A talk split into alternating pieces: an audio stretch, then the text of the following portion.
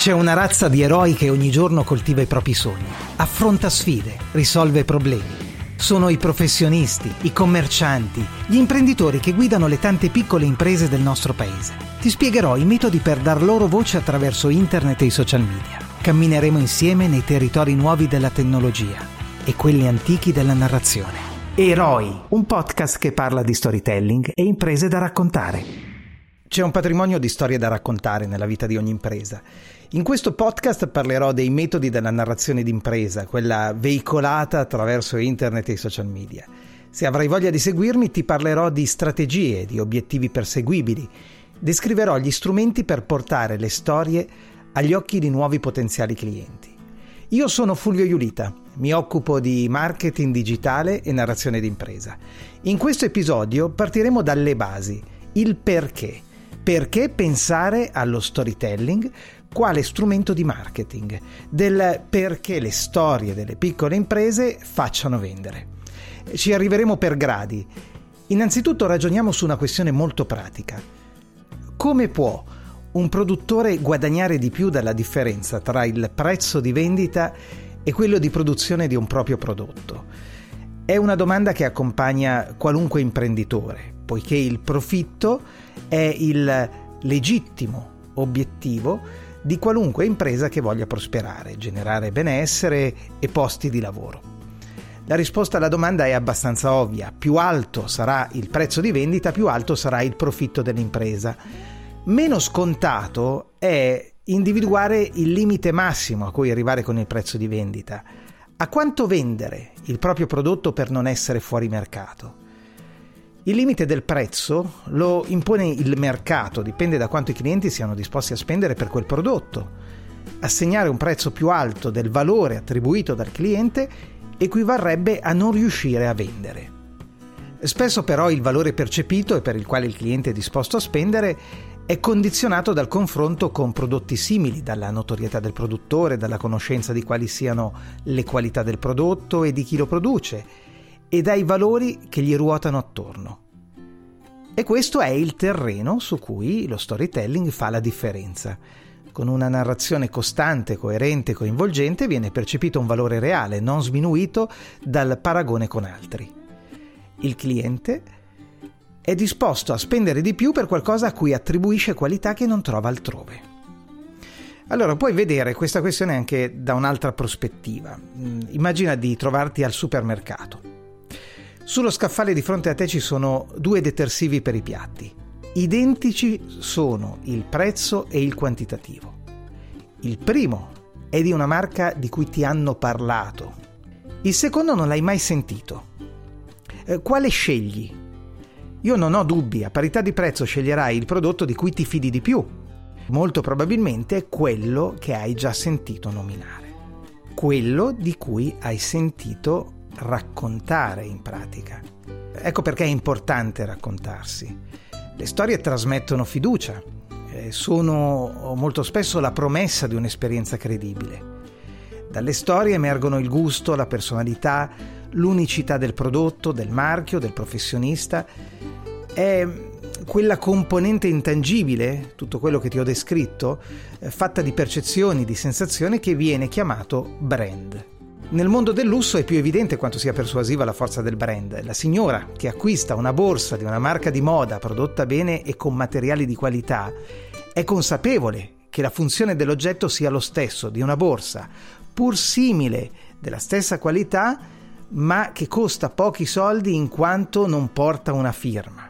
Entrambe queste borse assolvono al compito di contenere i tanti oggetti che una donna porta spesso con sé la differenza tra i due prodotti è un appagamento emotivo determinato dal possesso che il primo oggetto esercita ed è un fascino che questo prodotto eh, esercita un segnale alla volta attraverso il passaparola a cui lo storytelling eh, può aver contribuito.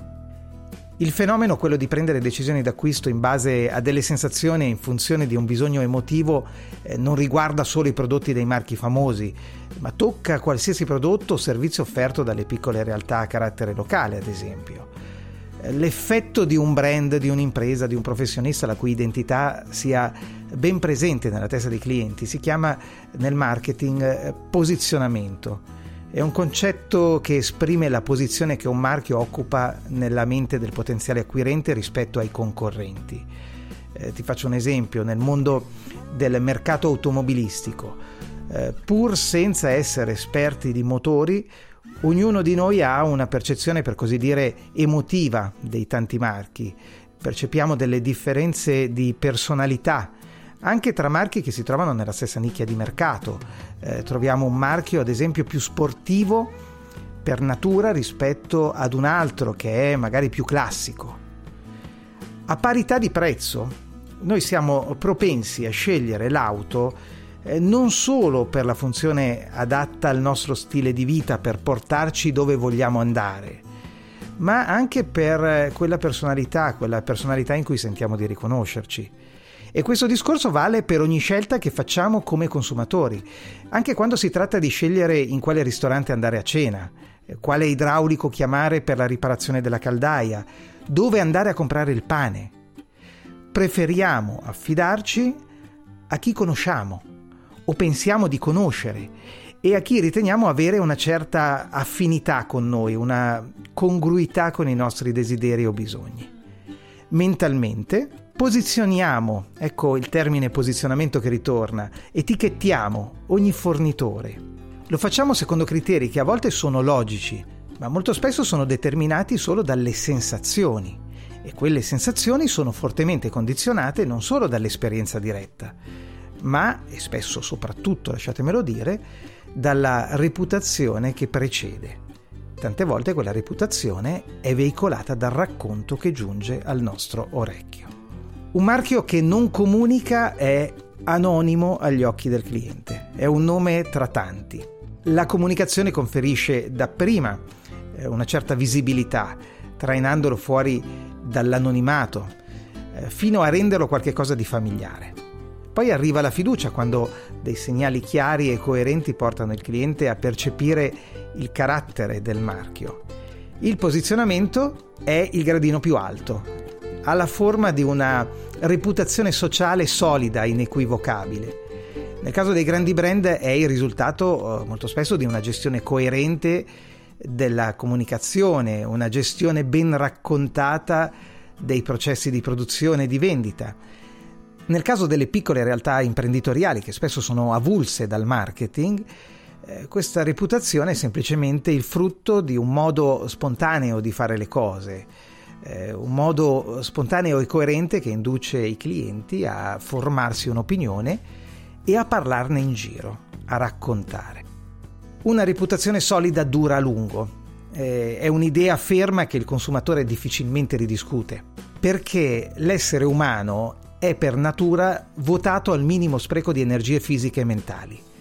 Cambiare idea lo costringerebbe a nuovi confronti, abitudini, se non addirittura ad ammettere di aver fatto un errore di valutazione.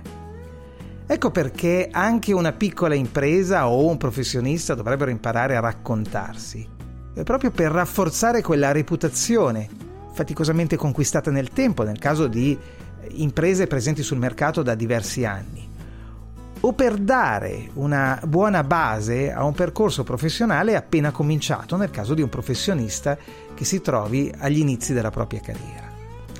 Certamente serviranno strumenti e metodi.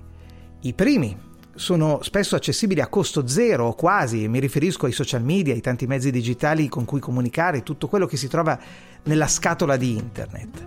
I secondi, i metodi dello storytelling, sono da una parte l'argomento che tratteremo nel corso delle puntate in questo podcast, ma sono anche l'argomento di un videocorso che potrebbe interessarti e qui lascio la parola al nostro sponsor. Tutti parlano di storytelling, ma come si fa in pratica? Storytelling, metodi per professionisti e piccole imprese è il videocorso che guida nella gestione di ogni fase della strategia, dal piano editoriale alla creazione di contenuti per internet e i social media, con metodi facili e consigli pratici. Storytelling, metodi per professionisti e piccole imprese. Lo trovi su www.videocorso-storytelling.it.